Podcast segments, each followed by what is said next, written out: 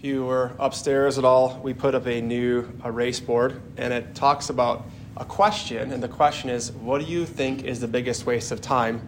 And that came from these deep, deep books that I read. Um, it's actually a children's book. It's called The Boy, the Mole, the Fox, and the Horse. And on this particular page, the boy is asking the mole, you know, what do you think is the biggest waste of time?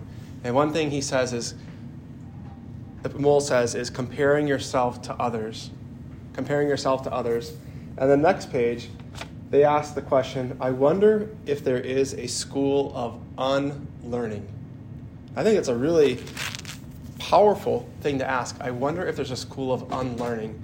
In particular, I would say for a lot of us to stop shrinking and to be as brave as David and go after our fears. You know, either we're going to we're going to shrink and live in fear and you're going to have more anxiety, more depression, more loneliness, more wondering what if in negative contexts, or you're going to be stretched. And you notice that last week we heard about the leper coming to Jesus, and, he, and Jesus stretched out his hand toward him. But now the Lord, as he's in front of all of these high officials in the synagogue, there's a man with a withered hand, you know, and the rule is you don't heal on the Sabbath.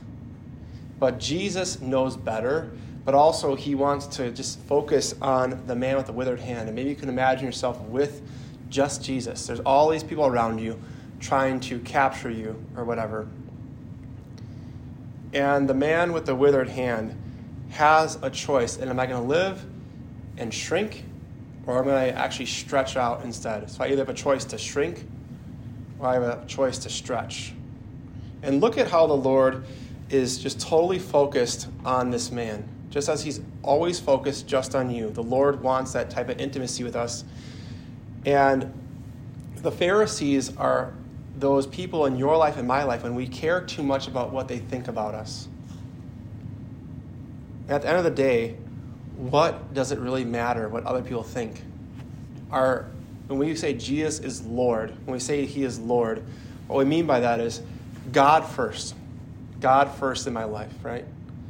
And then maybe like the Pope, and then the bishop, and then maybe your local pastor or me, right? And your closest friends, and then like everybody else. But it's interesting how you and I, we try to impress people we don't even know. We try to impress people we don't even know, or we make decisions that in the long term of our lives are not really going to add up to anything. So, what are you shrinking from right now in your life? That the Lord is trying to stretch you to help you grow in faith, to be as vulnerable as the man with the withered hand, right? We all have a part of our life where we think we're too weak and we rely upon our, ourselves. And it's interesting how when you and I are vulnerable, it begets community. It begets community. And the Lord doesn't want to leave you out. I think often we think, well, that's for that person because they're so holy and that's why the Lord does so much in their life, but, but not me. No way, no way, right? But notice how it just took David just a small stone with as much accuracy as possible, and it was embedded in his personal Goliath, right? And then he's able to overcome his fear with faith. And he had to be vulnerable. He's a, he's a tiny guy, he's not big, right? But he has to face his fears. And that as we enter into this you know, week, as we pray for Christian unity, you know, I'm not, I'm not the best at this, but I do know that vulnerability helps community a lot, especially unity within community. And if we live in fear of wondering what people might say in negative contexts, the devil's winning and we shrink. But if we go into the school, I would say, of unlearning bad habits now and as soon as possible, there's so much hope for you. There's so much hope for you. And the Lord wants to stretch you as He stretches Himself out to the man who was a leper last week. And this week, there's got to be a give and take. That now the man with the withered hand stretches out to Him, shows Him the ugly part, shows Him the fear, and He is healed. The Lord, as he says to the man with the withered hand, he says, Stretch out your hand. The thing is, he did it.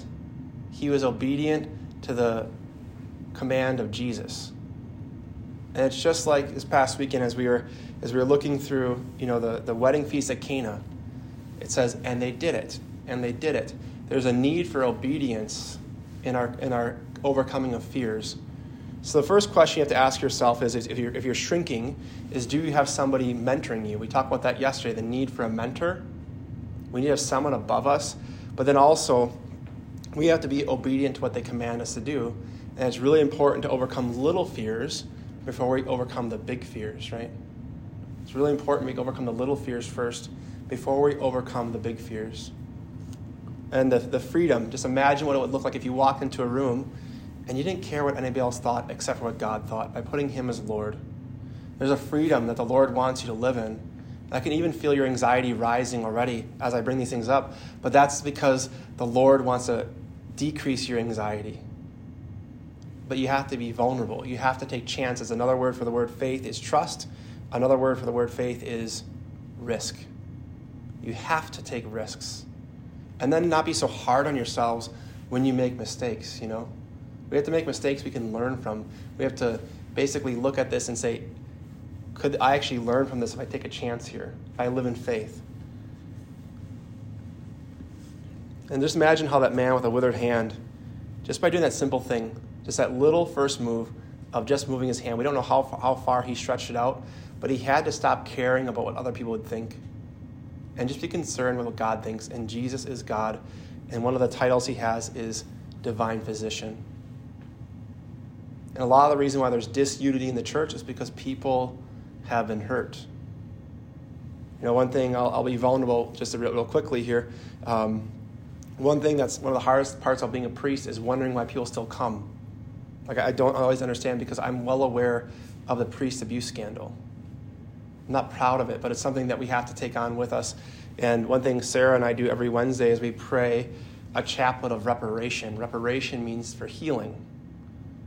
But I think since we started that, we've both been sick on and off for like the past two months, right? So there's going to be suffering involved, is kind of my point. But if we're not willing to suffer to overcome our fears, what are we really suffering? We're actually suffocating more than suffering at that point. So, what are you shrinking from? And do you have a mentor to help you overcome your fears, but also to be vulnerable? And vulnerability, again, begets unity. And that's what we're praying for for the church this whole week. And it is the Lord, again, who comes to us and meets us in our fears. And it is Him that hides so you don't have to hide anymore. He hides behind this, the substance of bread and wine. And He's totally naked before you, totally, totally vulnerable for you. And He wants to talk to you, especially after you, if you receive communion today. Ask Him to help you overcome your fears. And because he becomes so little, maybe just start with those little fears first before you attack the big ones so you can gain confidence, gain faith, gain trust. And notice how he just does that little movement towards you, the body of Christ, that little stretch towards you. And we have to respond by giving him a little stretch back, right? Take a moment of silence just to start with the little things, and eventually the goal is to lead towards the bigger things. Amen.